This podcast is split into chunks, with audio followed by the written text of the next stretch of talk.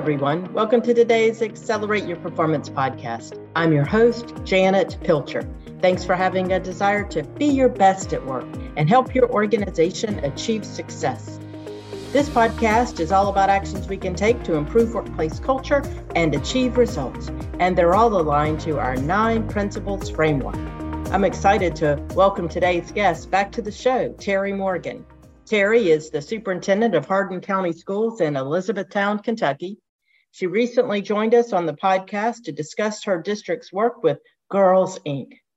She shared about how her team partnered with leaders in the state, along with corporate partners, to help girls explore 38 ways to graduate career ready. If you missed it, check out episode 288 to hear firsthand from Terry, the incredible difference it's making for young women in her school district. Today, we've invited Terry back to share about her district's improvement journey. She has been a partner with Studer Education since 2018. She's known for her collaborative leadership style and her passion for making student centered decisions in her school district. As part of today's conversation, We'll hear how Terry has used scorecards to drive improvement and how she's applied the nine principles to manage great change within the district. So I'm so glad to have Terry back on our show today. So Terry, welcome back to the show. It's great to have you with us today. It's it's great to be back. I'm looking out and there's sunshine and it's about 50 degrees, so we'll take it.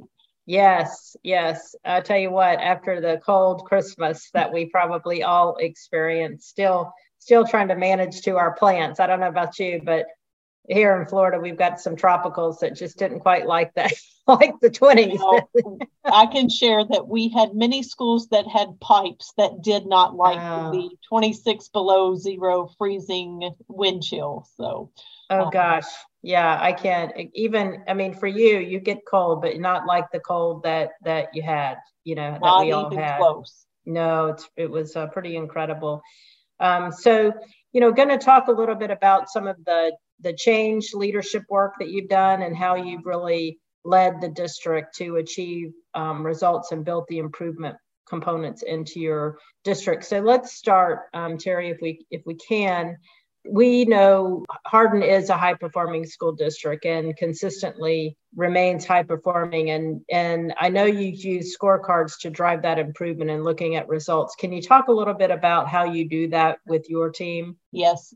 You know, the scorecards have just made us much more intentional uh, by getting into the cadence of looking at the scorecard every other month, uh, we can see the progress. We write down the action steps that we're going to take, and then we give those very specific attention.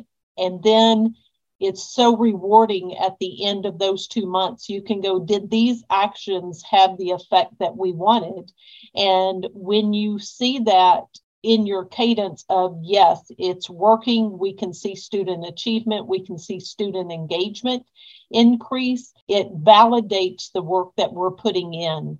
Before we have a district improvement plan, it's required by the state.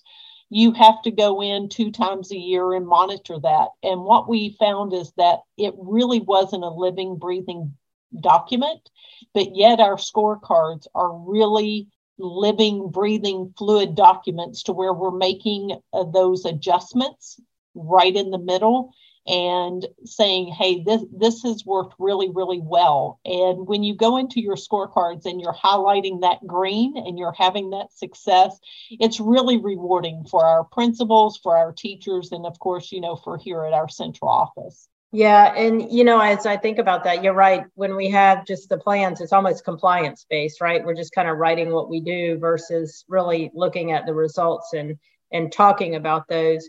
And sometimes, Terry, people ask me, you know, how do we motivate? How do we build a motivational workplace? And I, you know, I usually say when we look at the results and we engage people in discussions about how we're trending toward those results, people automatically become engaged because they want to know what they're trying to achieve and they want to achieve that. So they're they're they like those conversations. Have you found that with your team? Oh, absolutely. But you know, just equally important is to know when things aren't working. You don't wait six months to find out, wow, that didn't work. We should have changed it months ago. We make those changes on the spot and then we can start to see those improvements. And so you have both ways. You have the positive of where your action steps immediately led to change, but then you also have those steps that go, that didn't give me the bang for the buck that I anticipated.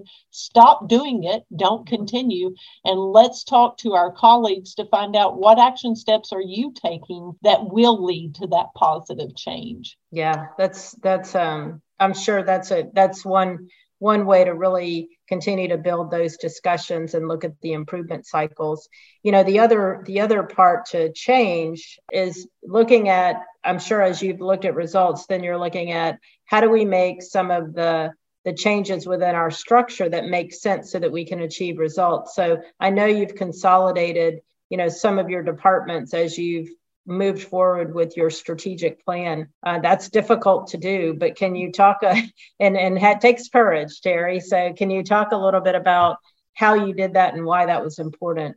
Yes, well, we had an individual who was our third associate superintendent uh, to leave us for a different profession. And it just made sense to me that in place of having three associate superintendents, that we would go with two because the third associate was dealing with human resources and student services. And I just viewed student services as being part of the instructional services department.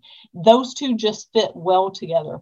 And then when you take human resources, it works so well with your finance and your payroll. Those people really need to communicate. So to have the associate over, and we call it operations, uh, mm-hmm. to have that person over human resources and operations finance, payroll, those type of things, it just made sense. And then we also took student services, which deals with maybe student truancy, alternative programs, those type of things. It really fits into what we were doing instructionally. So there is a really uh, tightness between those uh, different groups now that we didn't have before. The other thing that we found, um, one of the pillars on our scorecard was to improve our processes and procedures. I know some people have put technology or school safety, but we were really lacking in processes and procedures. Uh, we would have and this is a sad example, but we would have a student pass away and we would go, Oh, how do we handle that? And so we just said, What is our process every single time this happens? We need to have this in place. Well, the same thing happened with replacing or eliminating one of those associates. We found out that we did not have a good cross training between our employees. So when one person would walk away, we were stuck. We didn't have the information to move forward. So one of the processes and procedures that we have is cross training. So, for example, in our human resources department, we used to have an individual who did classified uh, processing and another person did certified processing. And now we have changed that to where one person does half of the district, both classified and certified, and the other person does the other half of the school district, certified and classified. Mm-hmm. So having the scorecard and having the processes and procedures as part of that has really strengthened us as a district to where if somebody walks away, currently we have a person out with surgery and their department is moving right ahead um, because the other person is trained in the exact same job that she was doing. So, again, it was just really valuable for us to take a look at what positions we had and where and how they would fit nicely together yeah and that shows that shows great alignment and you know the consistency of the practices there you know because what tends to happen what you didn't do. You let the results in the scorecard and the conversations drive the decisions. Sometimes what tends to happen with restructuring is people are saying, This isn't working. Let's, ch- change our structure. Well, that's not working. So let's change our structure again. Well, that's not working. Let's change our structure again. And that's not what you did. You really let the the identification of improved processes connected to the scorecard and the conversation drive the right structure. Uh, so yeah, that's is that right, Terry? Absolutely. You know, it just, uh, we were really trying to be proactive and we took the opportunity as it presented itself. You never want to non renew someone to make something to happen. So when this opportunity, we were like, this is the best time. And we did it on a probationary period, said, hey, let's see if this works. We wanted to make sure we weren't overworking our two associate superintendents. And what they said is it actually works better because those conversations are happening on a regular basis and they too have a scorecard so they work with their departments together to say, how can we make that payroll from processing to that person actually getting their first check? How can we make that more streamlined? So we have made some changes based on just putting those two groups together. And that would not have happened had we not taken that first step of combining those departments. Yeah, that's that's fantastic. You know, as you so you're talking about one um, kind of pillar of your scorecard. And I know like workplace environment and climate, you know, is, is another emphasis area. So in as you've worked directly with the schools, you know, how have you managed the employees through those climate surveys or those workplace engagement surveys? Right. Now, in Hardin County, we actually do three surveys. We have a district services survey, which is done in the fall, and that is actually on the services we offer here at our central office. And the reason that's important for our schools is because it wouldn't be fair for us to survey at the school level without doing it here at the district example, uh, the district level as the example. So they see how we handle it. Uh, yes, sometimes it's very difficult when you do a survey and you don't get those fives across the board. And you you see some of those lower areas. And even though they're not really low they're the lowest on the scorecard. So it says you know what steps do we need to take to improve that? So we set the example and then the second survey survey we have is the employee engagement survey. And then of course we have our parent satisfaction survey and the employee engagement survey is great for our schools because it gives us an eye into what our teachers are feeling and seeing, and our classified folks are seeing in the buildings each day. We get powerful information. So, the one thing that Studer has taught us that is so valuable to me is after you do these surveys, you go in and share the results with the people who took the surveys. And I know that sounds so simple, but that is something that I had never been a part of before. I had taken multiple surveys and never knew the results and thought, wow, I must be the only person who suggested that because they haven't made any changes based on what I put in there. Well, when you go back and share these results with those individuals, you're asking really uh, two questions. What did we do? And this is coming from the district what did we do as a district that led to this being a positive area?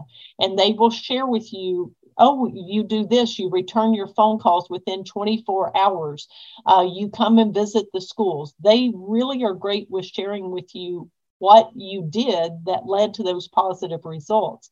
And then you turn it around and you show them the lowest area and you say, what did we do or not do that led to these results? And you know one of the things that has happened they some of our schools said well you're not available during lunch if mm-hmm. we call from 12 to 1, uh, nobody answers their phone. So, what did we do? We put it on our scorecard that we would be available during that time period. So, some actions that our associate superintendents put into place, and we have at my office, is that we have a staggered lunch schedule now. Very simple. But if you look at our scorecard, that is no longer an area that we are falling low in because we made the necessary changes to get those positive results. But the people really like the opportunity to share their thoughts and they liked the opportunity to know that you cared enough to ask them, but you cared even more to follow up with what they shared with you. So it's just incredibly powerful. Yeah, and that's and it's so you're right, and they can see when they see the actions. You know, that's they'll go back and continue to fill out the survey because they know that what you, you're going to listen you're going to understand and you're going to follow up and act on it so that's a great example you know that's that's one of the of the core tactics um, as part of the nine principles terry as we've talked about you know what's another tactic that you think has been really important as you continue to move on the the improvement journey in hardin i think the uh, being intentional about our actions is probably the most important. Uh, reviewing those actions uh, to see if they're actually making a difference is really what we have found to be the most advantageous uh, for us that really helps us see our gains uh, that we're doing there. I would also say that again reviewing that scorecard on a consistent basis and changing those actions uh, have been really important for the process that we're doing we um, two years ago implemented a new uh, phonics program for our students here in hardin county. And it was very very intense training. And some of our teachers when we were going through this they said you know i wonder how long they'll do this before we get rid of it. And mm. i had to say this is not going away. And they said well we always say that but then we always change our mind and say here's the next best thing and we were able to share with them on the scorecard how the percent of students increasing in their reading achievement was significant. The mm-hmm. best results that we have seen in years, and that's including COVID years. So we really saw that work. So we have the proof to show we're not going away from this because it is being really successful with our students. So where we try to in education jump from one thing to the other when you have the results and you have those proven results and you take those actions it was just uh, really amazing to say nope this is it and we're sticking to it. Yeah. And so so important because we move away from kind of a bad habit sometimes that we've created in those decision making processes. And you know i think too terry as you think long term it probably saves saves money in the long run because we're not you know buying the next best thing or moving from from program to program we're really building better financial sustainability and efficiencies within our systems I'm oh, sure without a doubt. That. The other thing that we've looked at is we're asking teachers. We just spent approximately a minimum of $1,500 training this one individual teacher. So once they're trained, let's try not to move them to a higher grade level unless you have a really good reason for doing so, because then we would lose that training. And so this just keeps us really thinking about what kind of investment have we made in this person? To be very talented at teaching at this specific grade level. And that has really helped us in, again, being very strategic in our thinking. Yeah, and that's right. It just really helps us be strategic, you know, instead of reactive to yes. things. I'm so, so critical.